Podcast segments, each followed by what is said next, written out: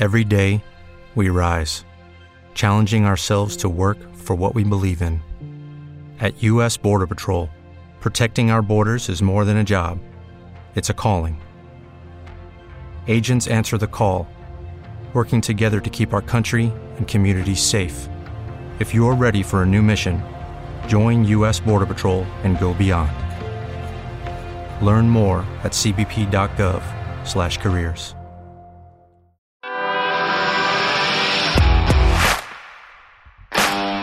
Bienvenido a Esto también es política, el podcast que habla tu mismo idioma, con Mario Girón y Miguel Rodríguez.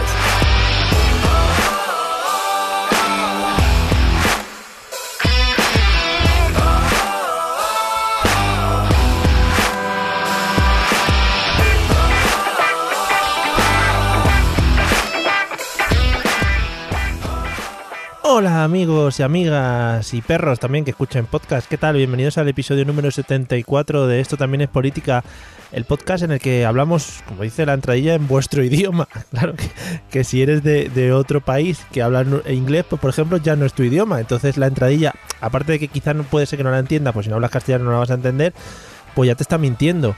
O sea que bueno, estamos entrando ahí en una dicotomía que de la que no voy a poder salir ahora sin la ayuda de mi compañero Miguel. ¿Qué tal? ¿Cómo estás?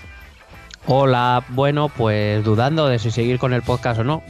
Claro, es que, decir? sí, sí, o sea, si, si internacionalmente ya nos estamos cargando lo que son las relaciones entre países, ¿no? Claro, es que estamos alimentando el conflicto, Mario. Sí, sí, sí. Bueno, pues, pues así no vamos a ningún lado. O sea, Quiero decir, también hemos tardado 74 capítulos en darnos cuenta, está muy bien. Sí, porque creo que es, creo eso también, creo que es el episodio 74, que tampoco puedo yo asegurarlo ahora mismo. Yo es que me estoy fiando de ti, o sea, básicamente. creo que sí. Bueno, pero sabes también si la gente lo está escuchando y, y ve que en el título pone otro número, pues ya da por hecho que es otro episodio, ¿sabes? Claro, y si no, pues eso, les hacemos explotar el cerebro y ya está. Hmm. O que nos llamen ineptos, también puede ser. Por, por, joder, muy rico. Gracias por recordármelo porque no lo estaba, ya no lo tenía yo asimilado, ¿sabes? Y ahora ya he vuelto yo a caer en la cuenta de que éramos unos ineptos. Hombre, no podemos defraudar a nuestro público, Mario. A nuestro público, a un público, a un público. claro, al público, al único que tenemos, quiero decir. Al individual, claro, single público. Bueno, pues nada, eh, episodio nuevo y vamos a hablar de un tema que, ojo ahí, porque tengo que decir que Miguel me lo vendió eh, con la frase, me dijo, vamos a hablar de esto, y la frase que metió detrás es, nos vamos a reír mucho. Sí, eh, la verdad es que te vendió el pescado muy rico. Sí, sí, sí. Porque a lo mejor lo de no vamos a reír mucho Ya. te puse el listón muy alto. No Claro, sé. claro que tampoco vamos a hablar contar chistes de chiquito, ¿no? Que sería el culmen de la risa. No, porque entonces nos llamaríamos esto también es chiquito. Claro, joder. Muy, pues, oye, ahí hay un nicho, ¿eh? De fans de chiquito que están, que le echan de menos. Hablar de chiquito y de nicho, ¿sabes? Me parece feo, Uh, Mario. yeah. es verdad. Qué feo, qué feo. Bueno, era también un chiste, a él le, hubiera gustado. Quiero decir que Campofrío ya lo explotó eso. Es verdad, qué bonito. Se me adelantan. Los de Campofrío siempre van un paso por delante mío, ¿eh? Eh, sí, hombre. Así ha sido toda la vida.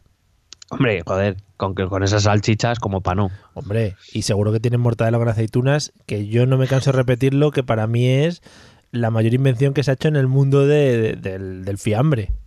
Y de la farándula. Hablando del fiambre. eh, bueno, podemos empezar con el tema de hoy. Sí, bueno. Bueno, pues eh, vamos a aprovechar que. Porque estaba pensando, digo, ¿no? Mm. Eh, Hemos llegado a- al, al aniversario del famoso 1 de octubre y de Sí. estos temas. Pero a la vez. eh, yo creo que tenemos esa resistencia a hablar de Cataluña cuando todo el mundo habla de Cataluña. Sí, ya está, Entonces he di- está saturado. Por cierto, Claro. eh, me he cruzado con Cristina Pardo hoy. No sé, por si le interesa a la gente. Vale. vale. Bueno, entonces cambio el tema del podcast. Sí, sí, vamos a hablar de- del, del flequillo de Cristina Pardo. Bueno, entonces eso. Eh, había pensado en traer un, un tema que más o menos pudiésemos relacionar con la actualidad, que aquí en España es básicamente Cataluña. Una vez hemos pasado el tema dimisiones Villarejo Hmm. Masters. Sí, eso era como el interludio. Estábamos ahí un poquito tal. Ahora viene el. el- eran los, los teloneros, ¿no? Y ahora viene el fuerte. Y ahora viene eh, el grupo importante. Sí.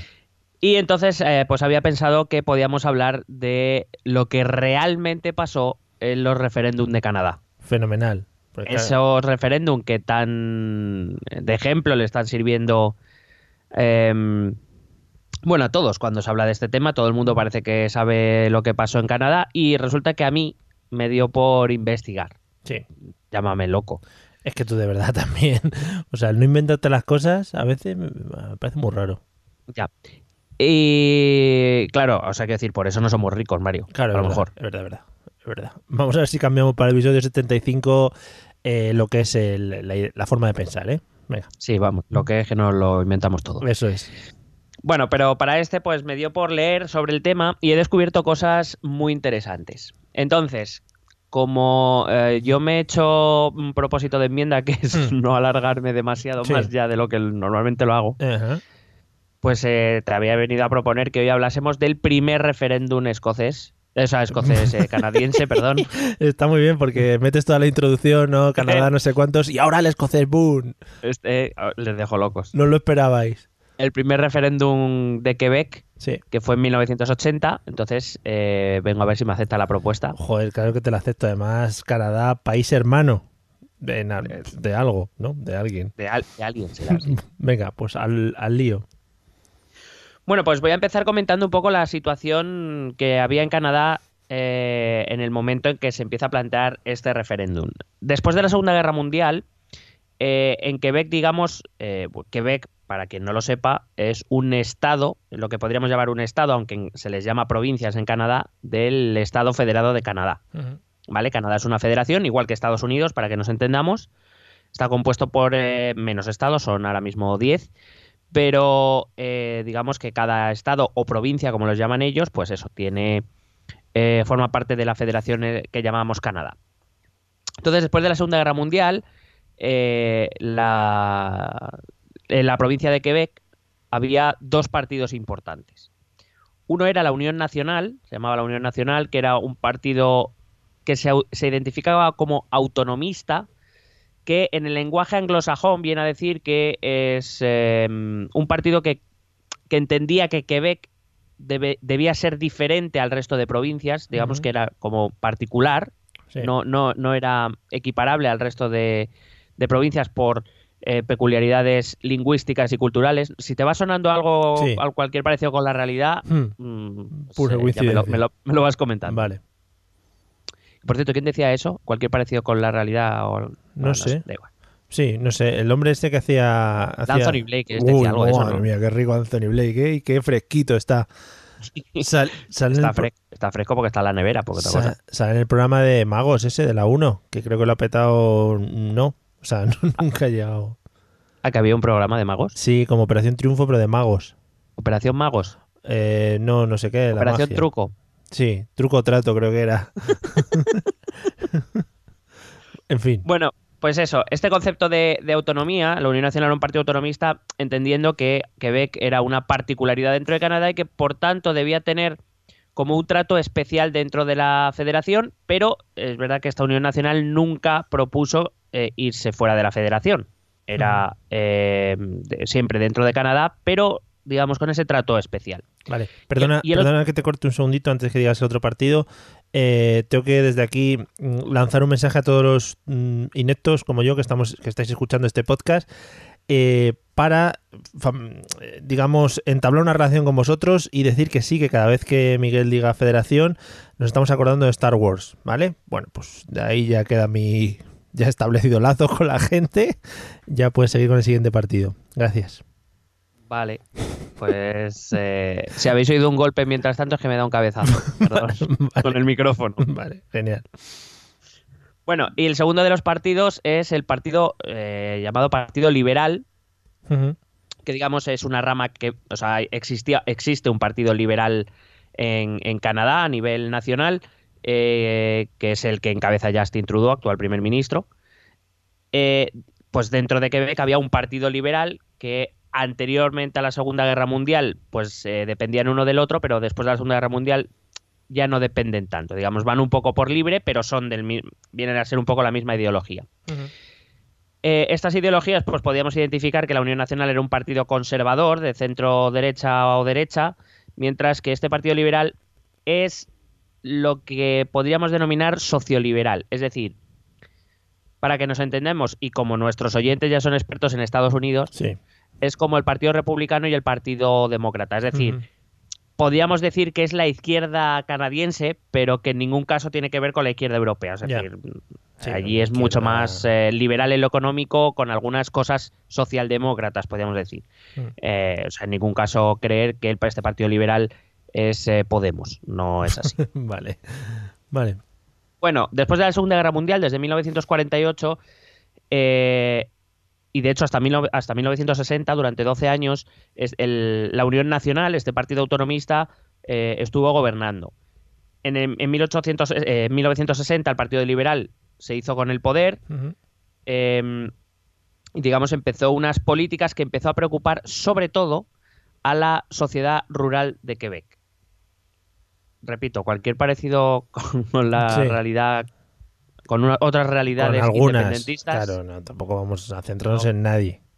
son pura coincidencia. Es decir, se pasó de un gobierno conservador y autonomista a un, bueno, por supuesto no lo he dicho, pero este Partido Liberal defiende que Quebec forme parte de la, de la Federación Canadiense. Ujú. Es verdad que el Partido Liberal sí que defiende que Quebec debe tener eh, algunas particularidades. En ningún caso tantos como defendía la Unión Nacional, eh, pero desde luego que Quebec debía formar mm, parte plena de la, de la Federación Canadiense como cualquier otra provincia, quizá con alguna particularidad, digo, con alguna mm, con algún poder más, pero, pero no excesivamente. Bueno, pues este Partido Liberal consiguió hacerse con el poder en 1960 y eh, digamos que empezaron una serie de reformas económicas que hasta ese momento Quebec no había tenido porque había gobernado el Partido Conservador y digamos que la, la población rural de Quebec pues empezó a estar preocupada por los cambios que eh, este Partido Liberal estaba haciendo, así que em, en 1966, en las Ujú. elecciones de Quebec, se volvió a un gobierno nuevamente de la Unión Nacional, principalmente con el apoyo de estas, eh, de estas clases rurales. Será entonces, eh, bueno, este esta Unión Nacional, que se supone que es un partido autonomista, que pretendía conseguir más, más poder para Quebec, pues resulta que fracasa en todas sus negociaciones con el gobierno central. Sí.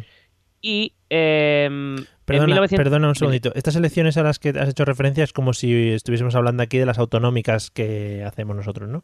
Correcto. Vale, muy bien.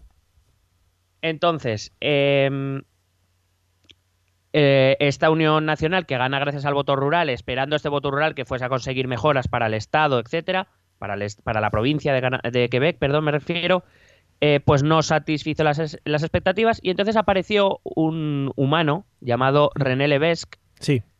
que era miembro del Partido Liberal, pero que sí que creía que eh, Quebec tenía esa especificidad que le convertía en una nación y que por tanto eh, Quebec, yo repito, vuelvo a lo de las casualidades, que Quebec debía tener el derecho a decidir Vaya. su futuro. Un, un Vale, este- humano, ¿no? Que sobresalió por encima del resto.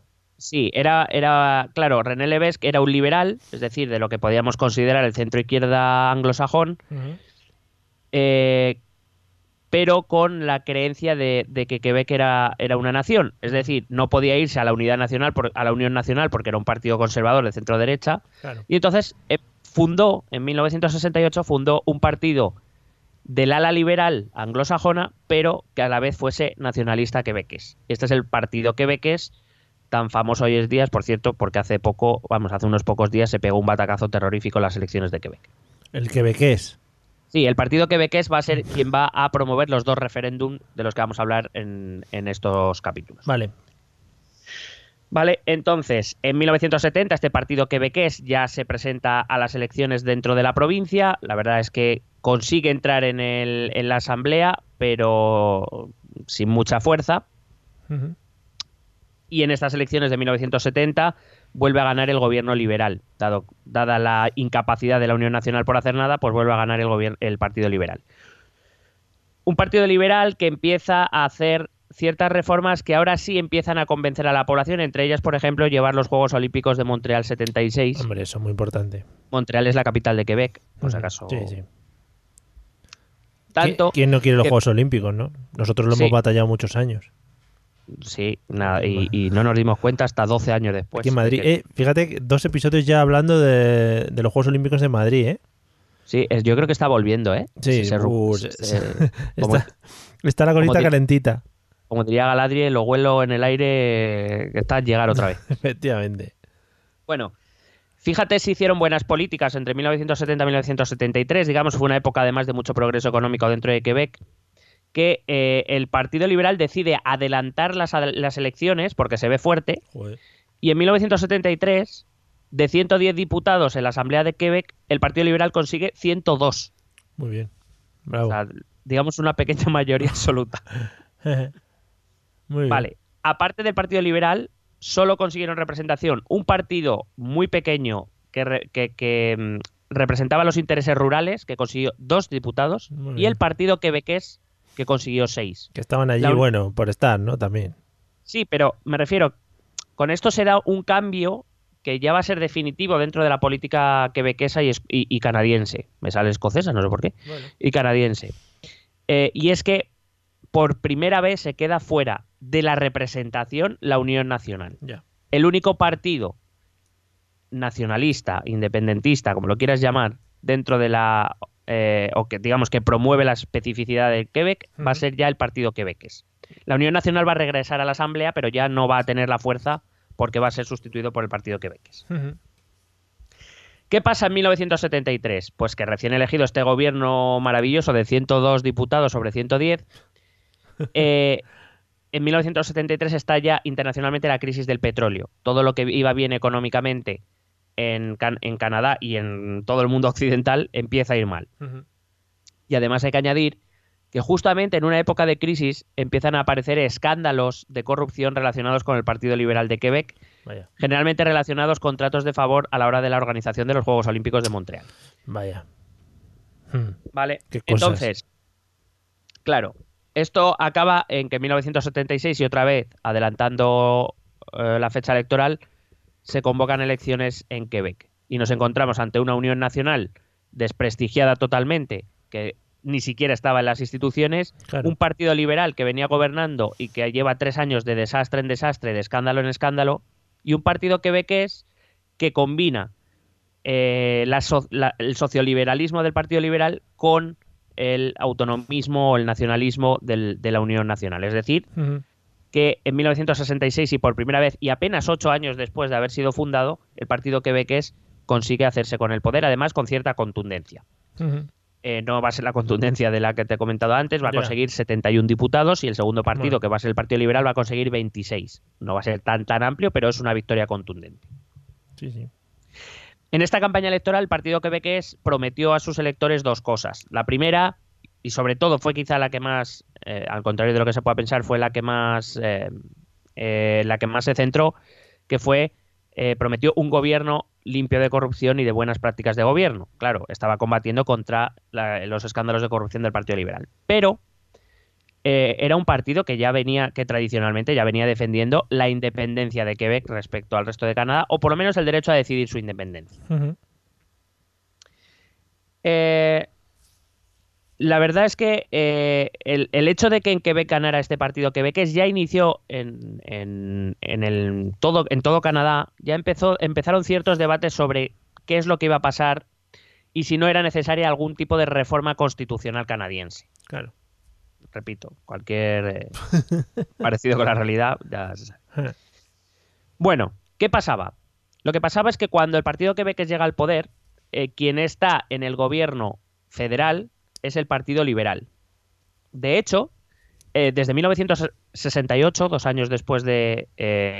desde, perdón, desde 1968, el mismo año en que se fundó el Partido Quebequés, el primer ministro de Canadá se llama Pierre Trudeau, que es el padre del actual primer ministro Justin Trudeau. ¿Qué, datos tiene la historia, eh? sí, sí. cuenta? Sí, sí, todo queda en familia. Bueno, el partido que ve que se empezó a dar pasos según llegó en 1976 al gobierno, eh, empezó a dar pasos hacia, digamos, intentar legitimar su propia, eh, sus propios anhelos de votar eh, su futuro sobre la independencia. De hecho, lo primero que va a hacer el partido que es cuando llega al gobierno va a ser reconocer el derecho de los pueblos aborígenes a la autodeterminación. Obvio Madrid. Con una particularidad, y es que ellos reconocen que los pueblos aborígenes canadienses tienen derecho a la autodeterminación, pero que en ningún caso esa autodeterminación puede modificar la integridad territorial de Quebec. Explícame tú que entonces qué cojones de derecho le estás reconociendo. Pero está. Claro, porque lo que le están diciendo es que si ellos quieren decidir desligarse y montar su propio pueblo, que lo hagan, pero sin modificar la, la- el territorio, ¿no? Muy bien. Correcto. O sea que no pueden. Correcto. Vale, muy bien. Eh, no, digo porque eh, esto, que parece una tontería, en realidad va a ser la base sobre la que se va a establecer la Clarity Act, la, la ley de claridad canadiense que veremos en otro capítulo, Mm. pero que viene a decir, y resumo muy brevemente porque tiene mucha chicha, que es que eh, se reconoce que si se llegase a dar un, un, eh, referéndum de autodeterminación dentro de Quebec, dado que eso reconoce implícitamente que Canadá es divisible, Sí. Quebec también es divisible y por tanto cualquier población que vote a favor de quedarse en Canadá puede desligarse de Quebec para quedarse en Canadá. Madre mía. ¿Vale? Claro, entonces que no era posible decir que Canadá era divisible y que Quebec no lo era. Que viene a ser un poco lo que vienen a decir muchos, por no todos, los nacionalistas o independentistas catalanes. Que Cataluña debe votar su independencia y que por tanto España es divisible, Sí. pero que la unidad territorial catalana no se pone en cuestión. Hombre, por supuesto. lo, lo que dijo el Tribunal Supremo y que se recoge en la ley de claridad es que eso no puede ser. O todos somos divisibles o nada es divisible. Lo que no puede ser unos sí y otros no. Pero bueno, para que veas que, que muchas cosas de las que vamos a escuchar, de las que vamos a contar hoy, eh, repito, esto estamos hablando de finales de los años 70. Sí. Estamos hablando de hace más de, de 40 años y vamos a ver que muchas cosas, muchas cosas nos van a sonar igual, igual, igual. Para que veáis todo lo que ha avanzado el ser humano, amigos. Eh, No, sí, al final siempre se ve que el dicho de tropezamos con la misma piedra sucede continuamente. Todo esto es cíclico. Sí, pero que por ejemplo, este capítulo sobre todo lo quería traer y no solo va por los independentistas catalanes, No, ¿eh? no, también sí, sí. va a ir por la parte por la parte del gobierno central, Hmm. del gobierno del estado, eh, del gobierno de España, que luego dicen que no decimos España. España, España. España y... Eh, bueno, que quiero decir, veremos que hay, hay muchas cosas que nos que vamos a reconocer en nuestro contexto actual y que no, so- no somos tan novedosos y que cuando ponemos el ejemplo de que, en este caso el de Canadá, ya lo hemos visto en otros casos que hemos hecho en el podcast, pues eh, que se cuentan medias verdades y que realmente cuando miramos los casos específicos a lo mejor no nos gustan tanto. Y ahora explicaremos por qué. Vale. Bueno, la gran ley, la primera gran ley que el partido quebequés va a impulsar va a ser lo que se conoce como la Carta de la Lengua Francesa. Quebec tiene una especificidad respecto al resto de provincias eh, canadienses y es que mientras en, las, en el resto de provincias canadienses la lengua principal es el inglés, O algo raro parecido al inglés. Mm. sí, o, eso que ellos llaman inglés, en, en Quebec la lengua predominante es el francés. Sí, que son listos. ¿vale? Eh, recuerdo, en Canadá están reconocidas las dos lenguas como oficiales, ¿eh? tanto el inglés como el francés, pero digamos la población es eh, predominantemente francesa. Por cierto, el partido quebequés se quejaba de que en Quebec había llegado mucha población anglófona y que eso iba en contra de la cultura de Canadá. Sí. Repito, cualquier parecido. Bien. Bueno, pues sacó esta ley que es la Carta de la Lengua Francesa. Una ley que definía la primacía lingüística del francés en Quebec sobre el inglés. Pero, eh, perdona que te corte. ¿Esto no es como una, como decir, una obviedad o lo hacen para conseguir algo a posteriori? No, me refiero, con esta ley lo que pretendían era que eh, en la administración quebequesa se Mm. usase, eh, la- bueno, en la administración y en, en el ámbito público se usase como lengua preferente el francés eh, y no el inglés. Ya. ¿Por qué? Porque al fin y al cabo, cuando las instituciones quebequesas, hombre, cuando se, se relacionaban entre sí no había problema, pero cuando se tenía que relacionar con otras provincias o con un- el gobierno federal, lo tenía que hacer en inglés, porque era la lengua mayoritaria en esas, en esas Sí. zonas. Y les costaba mogollón. Eso era un sufrimiento. Bueno, no sé si les costaba o no. La verdad es que es verdad que Quebec era una región donde el inglés tampoco estaba demasiado extendido, salvo para la población que no era, o digamos, no voy a decir que no era quebequesa, porque ya había generaciones de quebequeses que conocían las dos lenguas. Ya. Pero, digamos, Quebec había recibido inmigración de otras provincias, que eran de, orige- de origen anglófono. Claro. Sin embargo, la población quebequesa que no había salido de Quebec, pues pocos conocían el inglés, mm, de manera, vamos a llamarla, bueno, era el nivel usuario, para que nos entendamos. Sí, sí. Y entonces, ¿qué pasa? Que esta ley lo que hace es que a partir de entonces se va a usar como lengua preferente el francés. Por ejemplo, se van a dejar de subvencionar colegios públicos donde la lengua vehicular sea el inglés. Hostia. Solo se va a permitir matricular en escuelas públicas, o sea, solo se van a financiar escuelas públicas que tengan como lengua vehicular el francés. Luego están las escuelas privadas, que si tú quieres ir a una escuela cuya lengua vehicular es inglesa Sí. y es privado y te lo puedes permitir, pues tú mismo. Post trucutru, claro que sí. Vuelvo a repetir que cualquier parecido con la realidad es mera coincidencia. El problema es que eso, o sea, es que eso traía muchos problemas. Por ejemplo, las empresas eh, quebequesas, muchas se quejaron por la siguiente razón. Es que sus clientes no solo estaban en Quebec. Claro. Entonces, si ellos tenían que empezar a realizar, por ejemplo, toda su documentación en francés, obligatoriamente, eso le podía traer problemas con, vamos a poner ejemplos, con accionistas de otras provincias de Canadá o con otros clientes de Canadá que no fueran francoparlantes. O francófonos.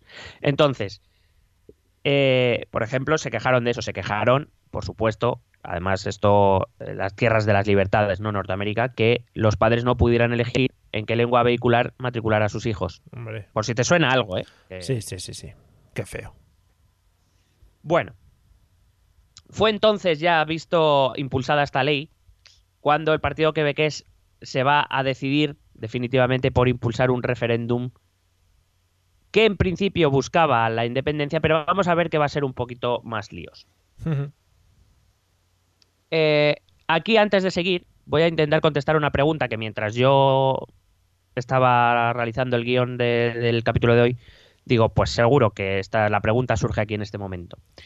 ¿Cómo es posible que Quebec pudiera convocar un referéndum? Je, Yo te iba a preguntar, eh, eh, a ver, no exactamente esa pregunta, pero mientras tanto, el, el Estado, o sea, Canadá, ¿qué opinaba al respecto de, de todo esto que se estaba ahí montando? Pues mm, sí, o sea, te la voy a con la Sí, misma menos, respuesta sí. te, la- te voy a contestar a eso. Vamos, a, cuando hablamos del caso de Quebec, tenemos que partir de un hecho. Canadá es una federación, eh, que ya lo he repetido varias veces, pero lo voy a recordar. ¿Eso qué quiere decir? De- Bueno, de hecho es una confederación de estados. Es un poco estilo Estados Unidos. Eso quiere decir que el gobierno federal tiene unas atribuciones, digamos, que se encargan sobre políticas comunes a todas las provincias o a todos los estados en el caso de Estados Unidos. Defensa, relaciones internacionales, etcétera. Sí. Eh, sobre las políticas comunes federales decide el gobierno federal, pero los estados o las provincias, que es como se llaman en Canadá, eh, tienen atribuciones propias eh, en las que el gobierno federal no interviene. Y, eh, claro, una provincia canadiense, la constitución le permite convocar un referéndum, sí, siempre y cuando esa pregunta se refiera exclusivamente a algo que solo afecta a los ciudadanos de esa provincia. Claro. Es decir, lo que no podía Quebec era convocar un referéndum cuya decisión afectase a toda la federación. ¿Vale? Claro, como es el de pirarse, ¿no? Eh, claro, de hecho vamos a ver que la pregunta de este primer referéndum no es exactamente, aunque sí subyace la idea de la independencia, O sea, que hicieron un referéndum con una pregunta que no era ¿quieres la independencia o no? O sea, que era algo ahí. correcto, y de hecho, de hecho el, eh, mm, el primer ministro Trudeau, el padre, Sí. se lo echaba en cara al partido quebequés, que es como, est- estáis aquí dando rodeos, estáis preguntando cosas que en realidad, eh, y todo esto en realidad porque no os atrevéis a preguntar sobre la independencia, porque no podéis, entre otras cosas. Sí.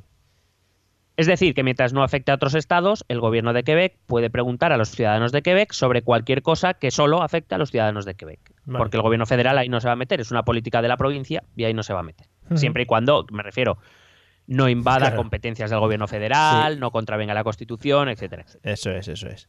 Que tampoco sea en plan, claro, queréis mataros entre vosotros mismos, tampoco, está feo. Bueno, fíjate que, que, que cuco este partido quebequés, Sí, este. René Leves, Hmm. que era el, el líder. En 1979, él eh, había elecciones para el gobierno federal Ujú. y el partido de liberal de Trudeau pierde esas elecciones. Y queda eh, el gobierno queda en manos del partido eh, conservador mm, no sé el nombre pero tampoco voy a liar más Hmm. eh, un pero es un gobierno que se queda en minoría aprovechando que el gobierno federal está en minoría este René Leves convoca el referéndum Hmm. para el año siguiente en Quebec eh, donde iba a consultar a sus ciudadanos sobre algo que ahora mismo os voy a contar sin embargo, a, sí, pero digo, sin embargo, al- a, a Leves le, qued- le salió mal el tiro, porque apenas unos meses después de formarse este gobierno en minería, este, el primer ministro Joe Clark, el primer ministro conservador, se vio obligado a, a convocar una moción de confianza y la perdió. Eso obligó a convocar otra vez elecciones y en estas elecciones otra vez volvió a ganar el Partido Liberal de Pierre Trudeau. Es decir, él esperaba pelear, entre comillas, con un gobierno federal débil y en minoría, Sí. y se encontró con un gobierno con mayoría y además del partido que ya se había opuesto frontalmente a sus, a, a sus ideas. De hecho, de los 75 diputados eh, o de los 75 escaños que Quebec manda al- a la Asamblea Federal, eh, 74 se los llevó el Partido Liberal de Trudeau. Trudeau, por cierto, Pierre Trudeau era diputado por Quebec. Él es quebequés. Ah, muy bien. Vale.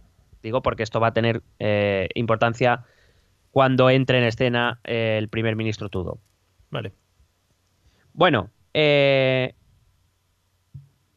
entonces, eh, te voy a leer la pregunta que propuso el gobierno del partido quebequés. Por favor. Bueno, la pregunta, So- la, la perorata aquí, que madre mía, es un poco largo, pero bueno, Solo era, un- Merece- un- solo era una respuesta. merece la pena. Sí, la respuesta era sí o no. O sea, no había preguntas concatenadas ni nada por el estilo. No, no, solo, solo una pregunta, pero antes, digamos, expone sobre lo que se pregunta. Vale, Te voy a leer. vamos al lío. Dice, el gobierno de Quebec ha hecho pública su propuesta de negociar un nuevo acuerdo con Canadá basado en la igualdad de las naciones. Este acuerdo permitiría a Quebec adquirir el poder ex- exclusivo de hacer sus propias leyes, recaudar sus impuestos y establecer relaciones internacionales, en otras palabras, soberanía, y al mismo tiempo mantener con Canadá una unión económica incluyendo una moneda común. Cualquier cambio de estatus político resultante de estas negociaciones solo serán implementadas con aprobación popular a través de otro referéndum. En estos términos, ¿da usted al gobierno de Quebec el mandato de negociar el acuerdo propuesto entre Quebec y Canadá? Bueno, vamos a analizar brevemente. Sí, te iba a decir, pero mm, a- eso era verdad. Habían propuesto algo. Habían ent- entablado negociaciones. No, no, no, no habían entablado nada. Ah, Lo que, lo que propone el partido quebequés es lo siguiente. Mira, Quebec queremos ser independientes. Queremos hacer nuestras leyes, que nuestras leyes sean nuestras. Que nuestros impuestos los pongamos nosotros y que nosotros podamos tejer relaciones internacionales al margen de Canadá. mm, Ahora bien, es decir, queremos ser independientes de Canadá. Ahora bien, lo que pasa es que no utiliza la palabra independiente, Claro. digo para, para traducir. Ahora bien, nosotros queremos seguir unidos económicamente a Canadá y Eso utilizar la misma moneda. claro, listos. ¿Vale? Mm, Eh, claro, dices tú, que listos, claro. Eso es lo que quieren ellos. Entonces, la pregunta es si el votante le da el mandato al gobierno para iniciar las negociaciones. Claro, la pregunta entra dentro de un referéndum legal, sí, porque simplemente lo que se está preguntando a los quebequeses es si le dan el mandato a su gobierno de iniciar unas negociaciones. En ningún caso implica al resto de provincias. Mm, El gobierno de Quebec puede iniciar las negociaciones que quiera. Otra cosa es a dónde llegan esas negociaciones. Claro. Por eso, esta pregunta es legal. Es legal, me refiero, el referéndum es legal porque Sí, sí, no sí. afectaba a ninguna otra provincia. Pero eh, volvemos a lo mismo, fíjate, ¿eh? Eh, nos va sonando a esto. No, nosotros queremos ser independientes, pero, Claro, pero me refiero, lo de, la, lo de la economía y tal, bien. con nuestras cositas, claro, claro. Claro, o sea, es un poco. Pues eso, como el que. Como el que quiere. Por decirlo de algún modo, es, es un, es un previo del Brexit, en, en el sentido de yo me quiero salir de aquí, pero manteniendo lo bueno. Mm, El Brexit muy bien también, por cierto. Muy ricos estamos. A mí, eh, mm, eh, solo viendo el otro día a la señora May bailar, ya mm, con eso ya me tiene ganado. Que una preguntita. ¿En España tenemos la misma posibilidad? O sea, ¿las autonomías pueden realizar referéndums siempre y cuando no influyan al resto de autonomías? Eh, pueden celebrar consultas, pero por ejemplo en España la figura del referéndum no es vinculante. Ah, ya. Vale. Eh, bueno, entonces el, el gobierno de Trudeau, bueno, Trudeau va a poner al frente del, digamos, de la posición del gobierno sobre este referéndum, va a poner a un tal Jean Chrétien, Mm. y que, que lo digo a modo de, de curiosidad, y no tanto. Es un ministro de justicia, pero es que este Jean Chrétien será el que sea primer ministro cuando llegue el segundo referéndum. Digo, para que veas que es redondo, es una historia redondita. Sí, sí, sí. Todos los personajes al final cuadran. Sí. Bueno, el 15 de abril de 1980, Levesque, el líder del partido quebequés, anuncia que el referéndum tendrá lugar el 20 de mayo. Joder. Ese mismo día, Trudeau anuncia. Bueno, eh, eh, voy a hablar de una cosa que se llama soberanía asociación. Así es como el partido quebequés llamaba a ese soberanía independencia, pero asociación economía buena. ¿vale? Lo llama soberanía asociación. Bueno, ese mismo día, el gobierno democrático de Canadá que permitió el referéndum de Quebec Sí. Dice que no va a negociar ninguna no- soberanía con Quebec. Claro, que puedes preguntar lo que te dé la gana, que las negociaciones no van a ningún lado, ¿no? Correcto. Pero te voy, a, te voy a contar los pormenores para que veamos, Ajá. para que veamos las entrañas de aquel referéndum. Seis días antes de la votación, el 14 de mayo, eh, Pierre Trudeau va a Montreal. Por primera vez. No había ido eh, durante el proceso, de, digamos, las campañas del sí y del no en, en Quebec. Todavía no había ido. Ujú. Va seis días antes y va a pronunciar un discurso que se ha convertido en uno de los modelos de discurso eh, estudiados en ciencia política. Pero que a nosotros nos va a servir hoy para ver la realidad de lo que pasó, no lo que nos dicen que, que pasó, y para ver qué, cómo de similar es la, fue, fue la situación en Canadá, en- repito, en 1980, hace Ujú. 38 años, de la que podemos encontrar hoy en España y Cataluña. Vale. Entonces te voy a traer los highlights y si Oh, quieres, por pues, favor. los vamos, los vamos La comentando. moviola, vamos. Somos como el chiringuito. Sí.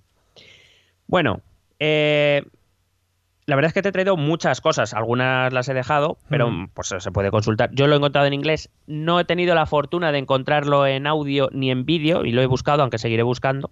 Pero el, el- el discurso sí que está transcrito en inglés. Yo solo lo he encontrado en inglés. Mm. eh, en internet por si alguien lo quiere mirar. Digo porque, hombre, obviaré algunas cosas de en medio y cosas así, Sí. pero que lo que, o sea, lo que voy a leer es literal. Vale. Dice, empieza diciendo, hay muy pocos ejemplos en la historia de la democracia en los que una parte de un país elige decidir por sí misma y para sí misma si quiere ser parte o no del país al que ha pertenecido siempre.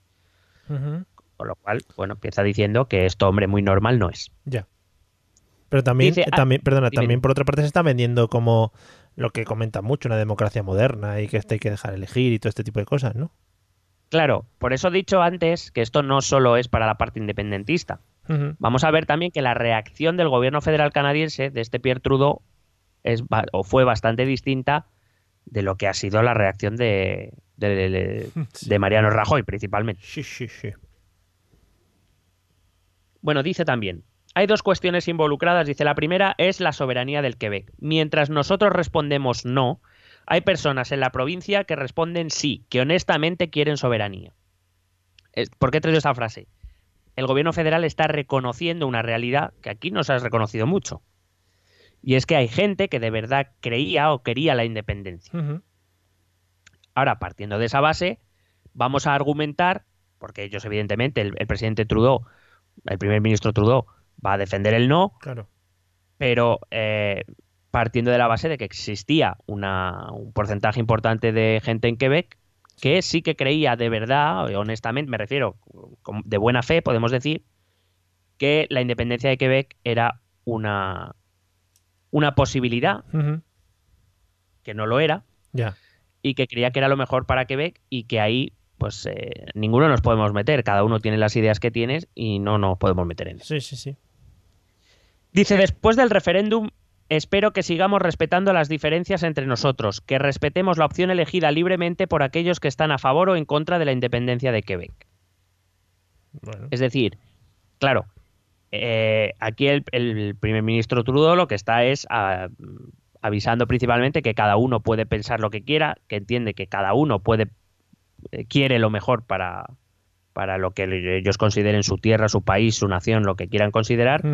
Y que eso y que la diferencia de opinión no debería hacer que el respeto se perdiese entre ambas opciones. Claro, al final viene a decir, a ver, sabiendo que no va a haber negociaciones y tal y que tal, pero que se respete un poquito los, lo que salga en el referéndum en este caso.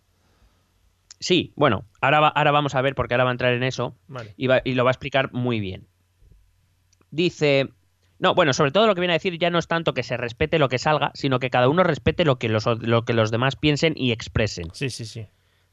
Quiero decir, evidentemente es lo que te he dicho antes. Ya había anunciado que ellos no iban a negociar esa soberanía, esa soberanía asociación con, con el partido quebequés, saliera lo que saliera. Eh, pero que en cualquier caso, que no se podía romper la convivencia porque unos pensaran una cosa y otros otra. Vale. Dice, el partido quebequés se está tratando de atraer a todos los que dirían sí a un nuevo acuerdo. Son los que dicen sí por orgullo, porque no entienden la pregunta, se refiere a las implicaciones de lo que tiene la pregunta, o porque quieren aumentar su poder de negociación. Tenemos que preguntarnos qué pasaría en el caso de un voto sí y en el caso de un voto no. Sí, parece coherente. Vale. Sí.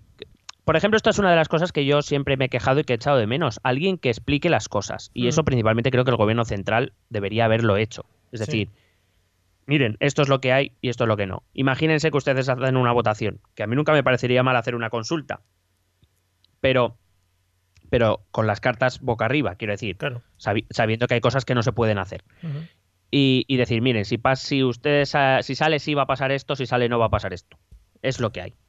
Pero hemos preferido jugar a otro juego. Bueno, hemos no, yo no. Eh, los, los políticos responsables han preferido jugar a otro juego, pues bueno. Pues ahí estamos.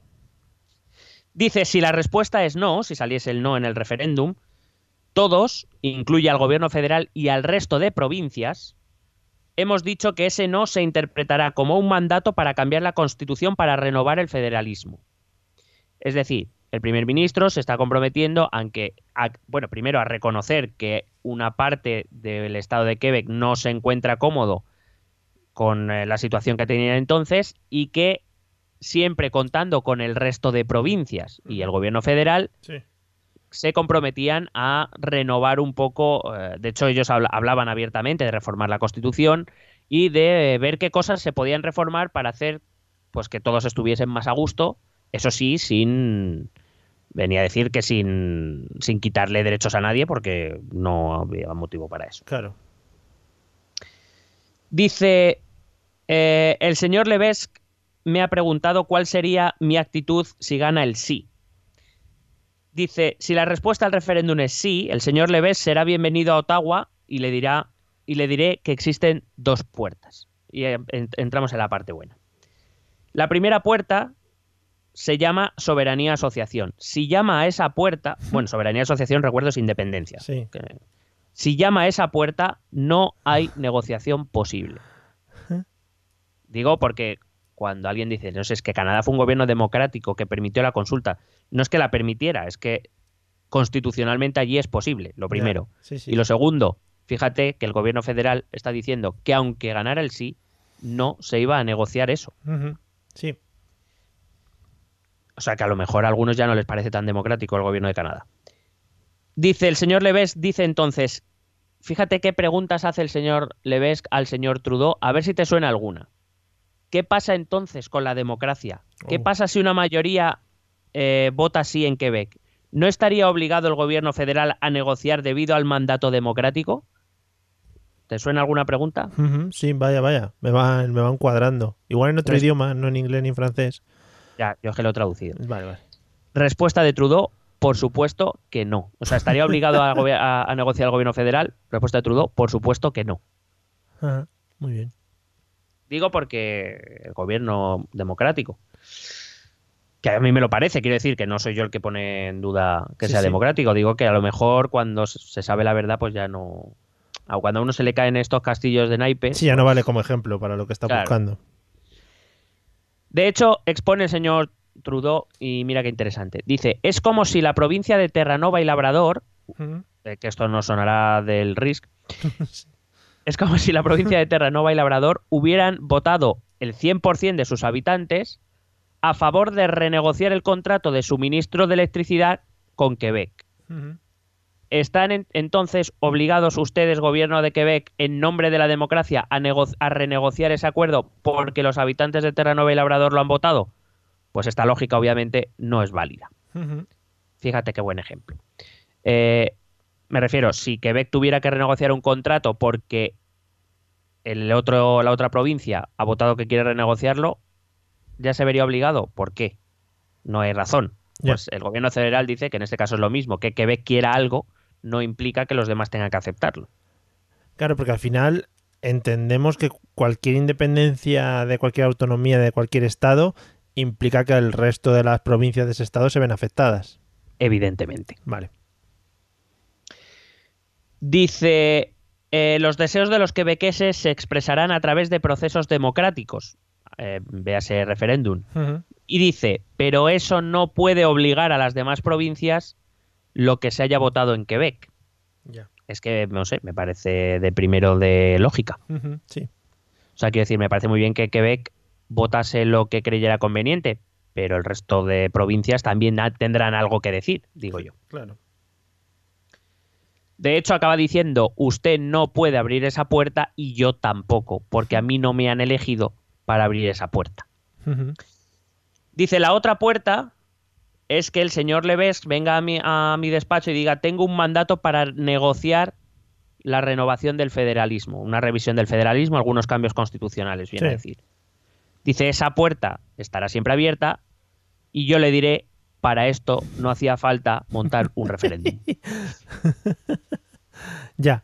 Eh, que quizá eso es lo que está faltando en el caso de España y Cataluña. Correcto. El tema de tener las puertas abiertas, ¿no? El tema de tener las puertas abiertas y que, claro, o sea, quiero decir, por un lado tener las puertas abiertas y por el otro no es necesario montar un pollo monumental para conseguir nada porque no vas a conseguir nada. Ya. O sea, es así. Bueno, perder, perder dinero por ambas partes. Y dice, después dice Trudeau, yo le pregunté al señor Leves, ¿cuál será su actitud si la respuesta al referéndum es no? Dice, su respuesta fue, no, re- no rechazaremos algunas migajas más de autonomía para Quebec, pero seguiremos caminando en círculos. Es decir, que tarde o temprano querremos otro referéndum. Ya. Pues un poco feo eso también, ¿no? Porque haces un referéndum y la gente te dice que no, se supone que no debería seguir insistiendo, ¿no?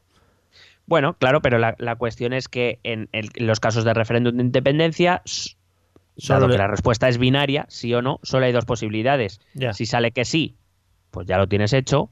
Si sale que no, bueno, pues hasta la próxima. Pero claro, eh, dan por hecho que van a, a insistir hasta que ellos ganen. Es en plan, qué mal perder tenéis, ¿no? El, eh, mira, la cuestión, la cuestión del primer referéndum Sí. es la básica. Porque en un primer referéndum no importa tanto ganar o perder como, senter- como sentar un precedente. Ya. En el momento que tú haces un referéndum de independencia, ya has sentado una base para poder convocar los que necesites hasta que efectivamente salga lo que tú quieras. Sin embargo, si sale lo que tú no quieres, no se corta. O sea, quiero decir, eh, o sea, digamos, hay como muchas opciones para una opción, o sea, muchas oportunidades para una opción, pero ninguna para la otra. Ya. Entonces, para mí, y eso ya quizás es una opinión más personal, el referéndum se desvirtúa. No estamos tomando una decisión. Claro. Estamos tomando una decisión si me gusta y si no, la estamos aplazando hasta el siguiente. Claro, claro. Sí, sí. Mm. ¿Vale? Eh, de hecho, dice, si es que sí, el señor Leves diría que el federalismo renovado está fuera de toda discusión, que ya no se plantea.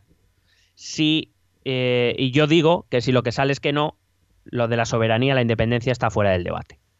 Es lo que viene a decirle, viene a jugar con su mismo juego. Dice el señor Leves, por tanto, ofrece solo una opción, independencia completa o status quo. Es decir, que se queden las cosas como están. Lo que les decimos a los que, vota- a los que votarán sí es que no obtendrán la independencia porque su voto no es vinculante para las demás provincias. Pero bueno, oye, que está muy bien explicado, ¿no? Que también. Claro, Sí. si, si es que eso es lo que yo creo que se necesitaría, gente que explique las cosas y que realmente ponga las cartas sobre la mesa, que todos sepamos lo que hay. No que nos vendan humo. Y claro, como nadie nos dice que es humo, pues creemos que es de verdad. Eso es la verdad de la buena. Claro, y aunque Y- sea y- plantear las opciones que hay, es decir, no se puede hacer esto, pero oye, por aquí se puede ir o por aquí se puede ir. Correcto. Y que además, que, que también traigo este discurso para ver el talante con el que el gobierno federal canadiense se lo tomó, que yo creo que también los partidos a nivel nacional deberían tomar nota. Pero bueno, Sí, sí, hay- eh, digo que va para los dos lados. Lo que pasa es que luego cada uno irá lo que quiera, eso ya lo sabemos. Sí, es decir, sí que suena mucho el discurso a algo integrador, es decir, oye, entiendo que tengáis esto tal, pero no se puede. Sin embargo, aquí ha sido em, rollo destructivo, es decir, no se puede por mis santos huevos y ya está. No se puede por mis santos huevos, sí se puede por mis santos cojones. Eso es así. Sí, sí. Bueno, sigue diciendo, los partidarios del no saben las... A, a ver si te suena esto, ¿eh? este discurso. Repito, 1980. Ujú. Los partidarios del no saben las divisiones que ha causado este referéndum. Han visto las divisiones que ha causado en las familias. Han visto el odio que ha creado entre los vecinos. Vaya. Saben que la desconfianza entre unos y otros durará mucho tiempo. Vaya. Me suena. Sí, ¿verdad? Mm. No aprendemos. Tomamos el caso de Canadá o cualquier otro como si fuesen maravillas utópicas de, de tal y nos olvidamos que detrás de aquel referéndum eh, había lo que nos estamos encontrando hoy en Cataluña. Le gusta, o sea, lo, lo quieran negar los independentistas o lo quieran reconocer, me da igual.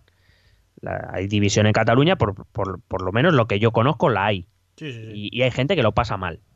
Y hay Mm. gente que el año pasado, por estas fechas, mm, pasó miedo. Y no sabía cuál era su futuro. Y no me estoy refiriendo a una opción política o a la otra. Digo que es, eso no, no se puede permitir si queremos ser una democracia y esto va por todo el mundo. Eso es. Dice, nosotros respondemos no a los que quieren quitarnos nuestra herencia y la de nuestros hijos, no a los que abogan por la separación en lugar de compartir, por el aislamiento en lugar de la comunión, a los que abogan por el orgullo en lugar del amor, porque el amor implica que los desafíos nos unan y, y, ¿eh? y- y se unan a los demás a mitad de camino, un poco en plan negociación con, las, con los- aquellos que no piensan como tú. Pues desde luego sí que es un discurso bastante más integrador. Sí, sí. Mogollón. Voy acabando con las tres últimas notas que he traído. Dice, el señor Levesque hizo referencia, esto lo dice Trudeau, ¿eh? a Sí. que un segundo referéndum, eh, perdón, eh, me lío. El señor Levesque hizo referencia a que mi segundo nombre, por Trudeau, era Elliot. A ver si te va sonando esto también. Él se llamaba eh, Pierre Elliot Trudeau. Sí. Dice, mi segundo nombre era Elliot, que es inglés, y que por eso era perfectamente comprensible que yo fuera partidario del no, porque no era tan quebequés como los que votan sí. Claro, joder. Es que es, es- vamos, es, es llevar la razón.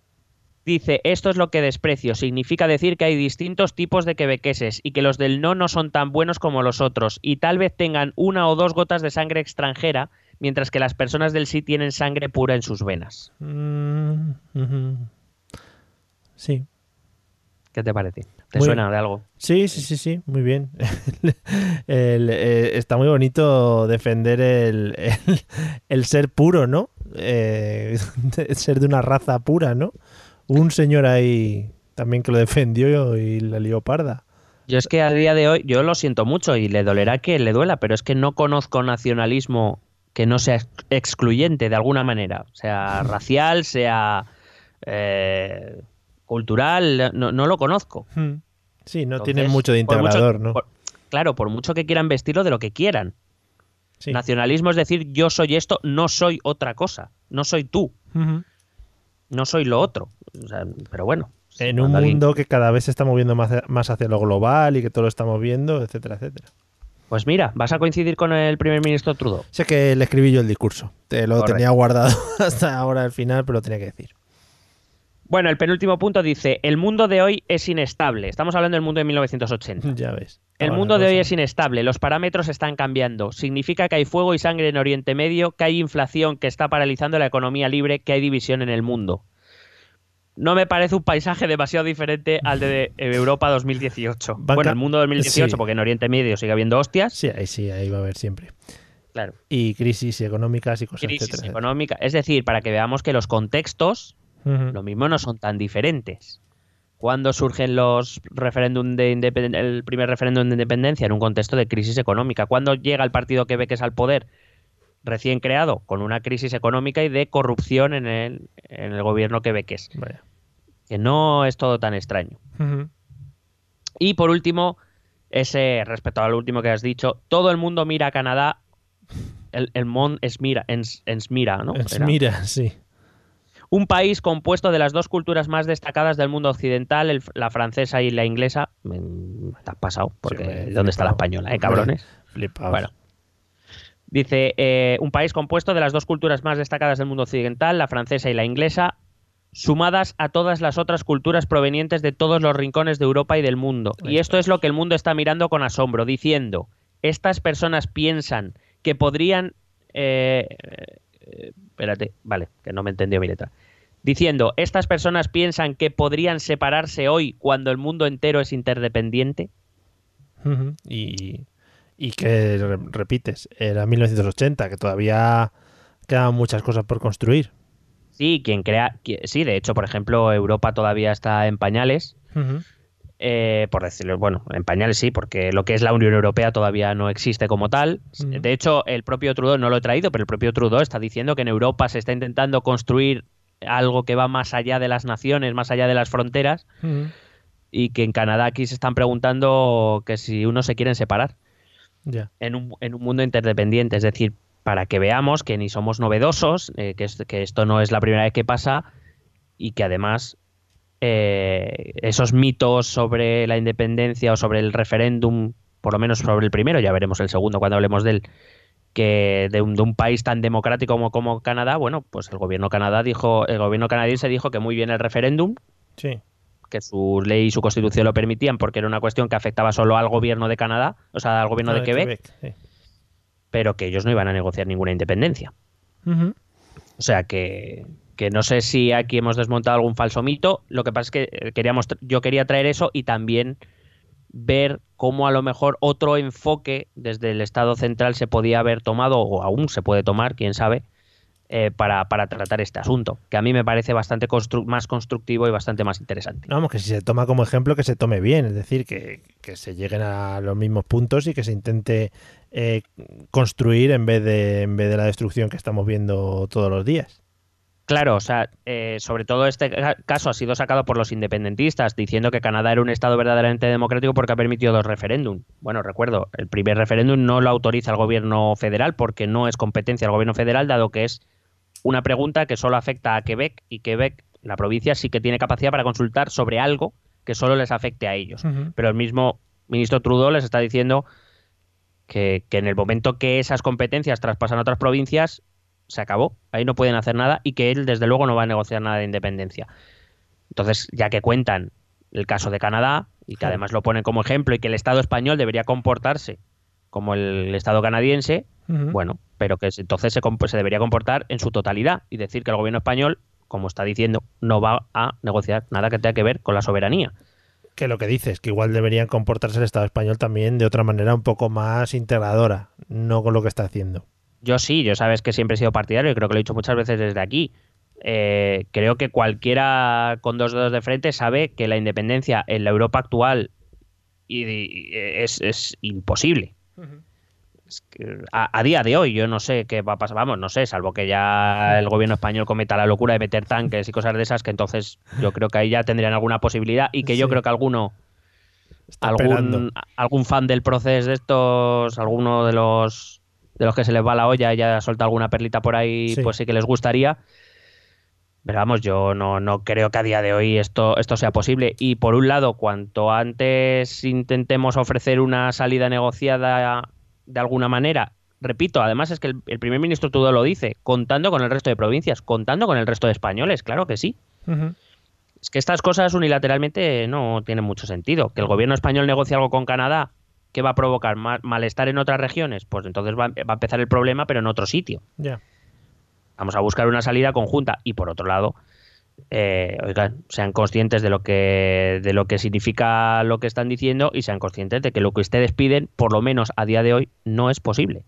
Y no va a ocurrir. Y, y reconózcanlo y, y a partir de ahí empecemos a negociar. Claro. Sí, sí. Bueno, pues oye, un, me parece un gran ejemplo. Eh, por eso, para que cuando se hable de todos estos temas sepamos por dónde fueron los tiros y por dónde están yendo aquí en este, en este caso concreto. ¿Alguna cosita más? No, me he intentado mantener en el límite del tiempo, estoy ahí, ahí, ¿no? Maravilloso, estás en el límite del bien Y en el límite del mal también. Hombre, la, la frontera, magnífico. Muy bueno. Bueno, pues vamos a escuchar como siempre nuestros métodos de contacto, amigos. Eh, lo repito, eh, a ver, no quiero yo tampoco ser pesado, pero son para contactar. O sea, los podéis usar, ¿vale? Escuchar atentamente. ¿Quieres preguntarnos algo? ¿Proponernos algún tema? ¿Exponernos tu opinión? Ponte en contacto con nosotros. Es muy fácil. Envíanos un correo electrónico a esta dirección. Esto también es política.gmail.com. También puedes escribirnos en nuestra página de Facebook. Esto también es política. O en nuestra cuenta de Twitter, arroba etepolítica.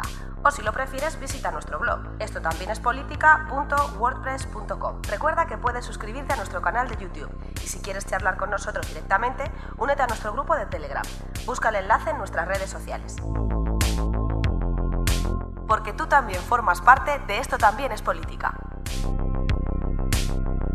Maravilloso. Recordar también el grupo de Telegram. Podéis acceder a él a través de la URL http t.me barra etpolítica. y eso os mete dentro de Telegram, la aplicación esta de, de, chat, tipo WhatsApp, pero mejor hecha. Y ahí habláis con nosotros. Y hay mucha gente que habla y bueno, hay días que nos pegamos de tortas, otros días nos amamos y otros días nos mandamos GIFs. O sea que es todo muy bonito, ¿no? A veces incluso en el mismo día pasan todas las cosas. Efectivamente, incluso mezcladas. Y ojo que últimamente estamos mandando muchos mapas, mapas con dibujos y con colores, que me gustan mucho. Sí, que eso siempre llama la atención. Claro, pero para los ineptos como yo, pues es, más gráfico. ¿Sabes? Lo ves de una tacada y dices, hostia, rojo, verde, muy bien, pa'lante. Sí, eh, lo multimedia. Sí, yo, eh, con los libros de ahora de mi hijo, de sonidos y de y de, bueno, de cosas estas como que salen en tres dimensiones, ¿no? buah, yo con eso estoy empezando a aprender ahora de la vida. ¿No tienes algo así como con texturas para tocar y eso? Sí, sí, sí, también. También tengo texturas, sí. Joder, o sea, vamos, que, tiene, que el niño no las utiliza, las utilizas tú, vaya. Hombre, que tengo un libro que se llama eh, ¿Dónde está la señora Mariquita? Em, consiste en un reto para la mente. Eh, son unos cinco o seis páginas. Llevo mes y medio para leerlo. Eh, y cada página, bueno, pues te esconde, ¿no? Un animal y tú te estarás pensando, bueno, será como ¿dónde está Wally, ¿no? Que decías, joder, ¿dónde estaba el puto Wally que se escondía entre miles de otros Wallys, ¿no? ¿En qué cabeza cabía eso? Que, que siempre iba a sitios con mucha gente, ¿qué le pasaba a ese hombre? Sí, no, tenía, tenía un problema, problema. Le venía de familia. Pero, eh, por ejemplo, los amigos de la mariquita, no, la mariquita es como la estrella y quedan para la última página. Pero los amigos de la mariquita, por ejemplo, el señor Caracol, ¿no? Eh, pues se esconde detrás de, un, de una telita de una telita que tú puedes mover y, decir, joder, estaba aquí el caracol, ¿no? Y yo llevo aquí dos semanas buscándole. ¿Dónde estará? Claro, mi hijo me mira con cara de, mm, yo lo resolví en 30 segundos. claro, son generaciones diferentes. O sea, no nos podemos comparar. Jope, pero no me, no me hagas spoiler porque ah. te lo voy a pedir prestado. No, pero eh, no sabes el color de la telita, o sea que te va a ser muy complicado. ¿Aquí hay muchas telitas? No, solo hay una. Ah. Sí, sí, sí. Bueno, pero no se ve a simple vista. Pero es de camuflaje, ¿no? Es muy, muy de camuflaje. Es decir, fondo amarillo, telita verde. No creo que lo veas de primeras. O sea, es muy complicado. Qué, cabrón. Qué cabrón. ¿Cómo sabes que no, no me sé los colores? Claro, los de las editoriales además es que lo ponen muy difícil y yo así a mi hijo pues no le puedo educar. Se tiene que educar él solo, viendo la televisión. Hombre, que ya va teniendo una edad, también te digo, ¿eh? Efectivamente. además, casi va a tener una primera edad. Está a punto de tener la primera edad. Bueno, pues, em, no sé, ¿algo más? Eh, ¿Quieres, yo qué sé, hablar de algo así en general? No, simplemente anunciar que, que, bueno, esto estamos grabando en el fin de semana de las JPOT. JPOT. Y quería anunciar eh, aprovechando que son las JPOT, quería anunciar que el hotel este año no me está enganchando tanto. vale, pues buen anuncio, oye. Más que nada porque a la gente se la va a sudar porque seguramente lo escuchen ya cuando hayan pasado ya las JBOT. Bueno, o eso, o simplemente que no llegan a esta parte, también te digo. Sí, efectivamente. Si no llegan a esta parte, siempre se pierden este, este iba a decir discurso. De hecho, para, para, los que llegáis a esta parte, por favor, utilizad en Twitter el hashtag yo llegué al final. ETEP llegué al final o algo así. Yo llego siempre al final. Eso es. ETEP, yo llego siempre al final, por favor. Vale. Joder, parecemos youtubers. Qué mierda. Denle like, ¿eh, amigo, y suscríbanse. Bueno, pues nada, hasta aquí nuestro transmedia que hemos hecho. Eh, esperemos que os haya gustado el episodio. Ya sabéis, amigos, como siempre, esto sirve para las conversaciones de cuñados para parar a la gente que va, que va muy lanzada con sus cositas.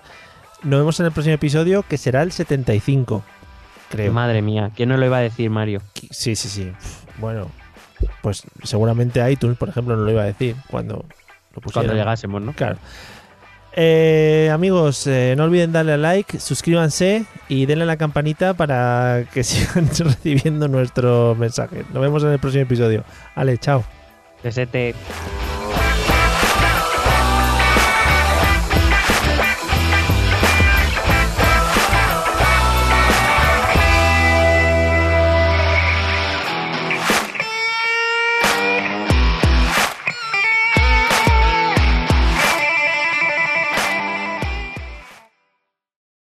Lucky Land Casino asking people what's the weirdest place you've gotten lucky? Lucky? In line at the deli, I guess? Aha, in my dentist's office.